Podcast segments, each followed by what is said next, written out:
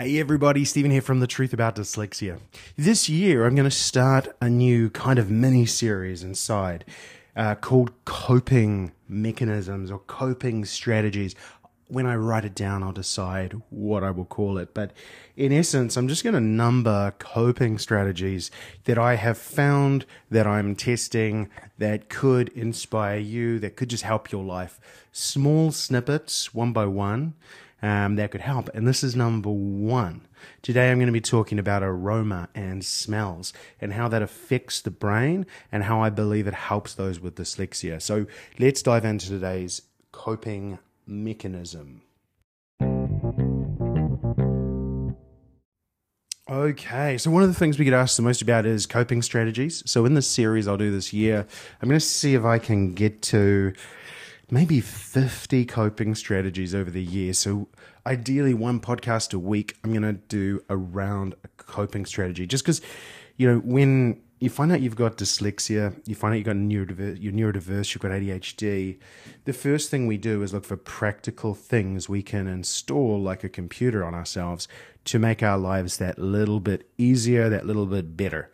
So these are going to be tools that work for the, you know, the creative, right-sided thinkers, um, you know, like myself and potentially yourself or someone you know. So they're going to be much more practical pieces. The other podcast I'll do each week will be could be an interview, could be an update of what's going on in my life, what I'm learning. But these are going to be very practical, and I'll try and find a way of putting them all on one list somewhere that people can just dive into. Um, so the first one, let's let's get into this, is aroma. And so I'm always looking at ways to install things in my life that are going to make things work better. And this was one I've done podcasts on the past about.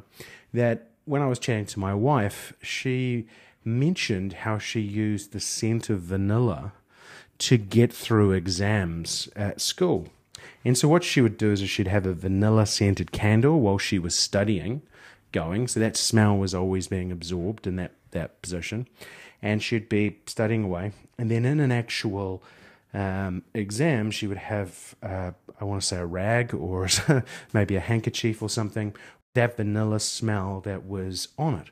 And in the exam, she could smell it, and it would hopefully bring her back into that thinking zone or rec- help her recall information better. And she did say it made a, a noticeable improvement in the way she did exams. Now, the other, you know, there are heaps of studies around aroma, memory, recall, um, and they're all very, very positive. Smell is probably one of the most underutilized, uh, you know, senses. We kind of think smell something bad, go away from it. Smell something good, go towards it.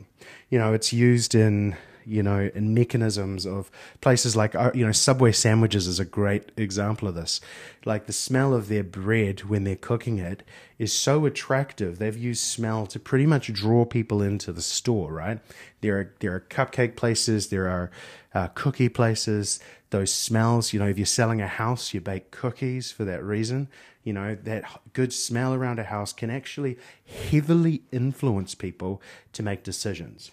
But the question is, is how can you then start using this more? Like, like as I say, what my wife did around studying was huge, but it's also starting to, instead of being a passive smeller, isn't that a great phrase? Passive smeller is uh, is actually creating uh, smells in different environments that get you into the zone. It can, it's kind of like music, and we'll probably do another podcast on music. But you know, around aroma is can you create different, you know, could it be an essential oil? Could it be another smell that's going to elicit you into a state where you're better?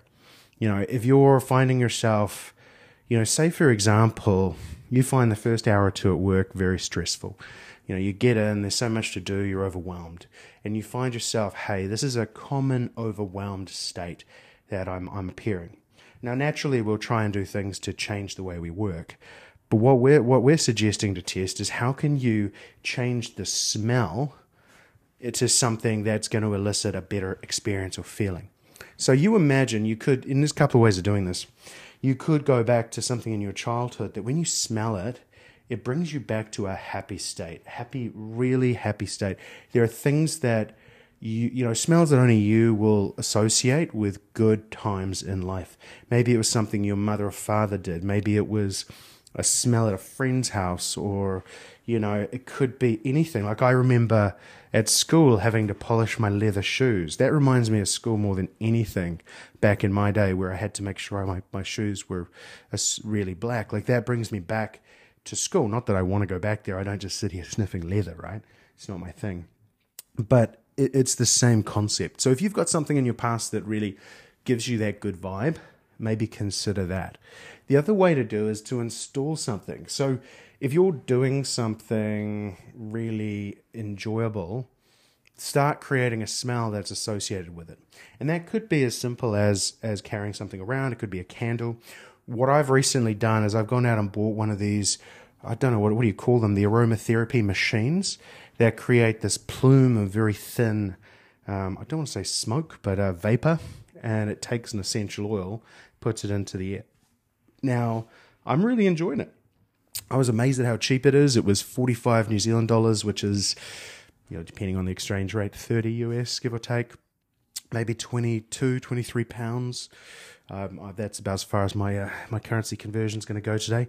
But it was very cost effective. It actually Wi-Fi is to my phone, so I can turn it on or off. I can increase the smell rate or um, or you know of the vapor rate or, or, lower it, and it even has flashing lights that I can control should I want my uh, should I want an epileptic fit at some point in my life, you know I can have it do random stuff. Um, the lights are less important for this uh, for what we're doing here, but I've been testing it with tea tree oil um, initially. And just starting to test different essential oils. Now, I personally don't have enough experience on essential oils to say do they work or not everyone has a different opinion, right? But what I can say is there are certain smells that are very, very intense or specific. So tea tree is a great example. It's used in a lot of health products um, and it promotes health. So if I'm wanting to promote health, you know, maybe, you know, and again, this year for me is all around health, having tea tree oil around um, and me linking it in my head to health, tea tree oil health, tea tree oil health, um, it's helping to promote that thought process. There are other there are other essential oils out there. If you do a Google, that will help with everything from being calm to focus. But the, the key with all of these is you if you use it twice and go, "Hi, that didn't work," I'll guarantee you it won't work. Don't waste your time. It's about building consistent memory that attaches to the smell. That is what is the game changer. So it's about doing it for six months and what happens after that, you can then smell it if you've created it into a very specific situation, and it'll bring you back to that sense of feeling, that sense of of, of doing. Does that make sense? And, and and again, these these are little coping mechanisms, little strategies that you can add into your day to day life that don't have to be remarkably expensive. They're not going to be the. Th- and what I'd like to say as well is, we all have this hope. There's this one strategy that you apply to your life, and everything just works. Know, that's the dream, right? You know, and it, it doesn't it doesn't work like that. It's actually finding a bunch of these things you can apply and turn into consistent systems, however boring that is, you know, that actually work. You know, be it morning routines we'll talk about, be it aromas, be it you know, whatever. We'll go into a bunch of different things over this year, different coping strategies, but it's about grabbing a bunch of them and holding them long enough. So, what I'd say at the end of this is if you're going to test this out, is do, you know, put a little test in with yourself, you know, to trial it for a month. I do these little games where I need to embed something. I have a I have a challenge for a month, and I make sure it's not so Harrison that I'm going to hate it. If I'm going to hate the challenge for the sake of hate, I'm not going to do it. It's never ever going to stick. But aroma, you know, if I find the aroma I like, and I decide that I'm going to turn that on for two hours every morning, what I might do personally is I might go, actually, I'm struggling more in the afternoon between about two and four to do anything productive. You know, can I test a smell for a month and see if that starts to, you know, elicit a beneficial value? Um, and I'll try that for two hours every workday for a month. So that becomes something that's not that hard. I actually can automate it on my phone. it's pretty cool. It's, it's, such a better world today. Like 50 years ago, it would have taken so much more work.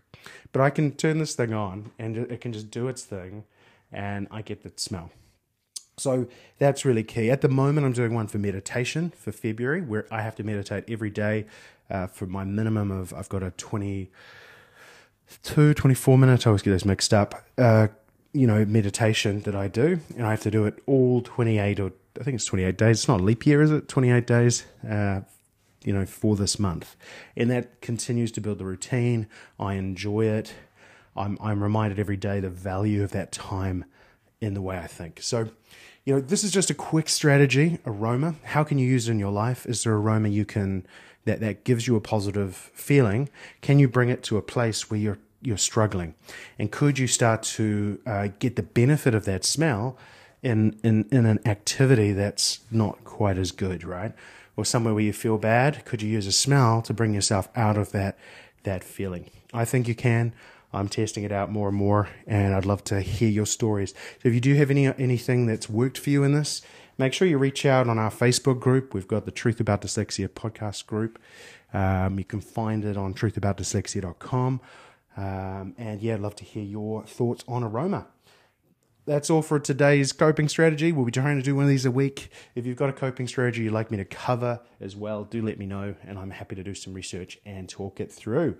So have an epic rest of your day, and I'll be back next week.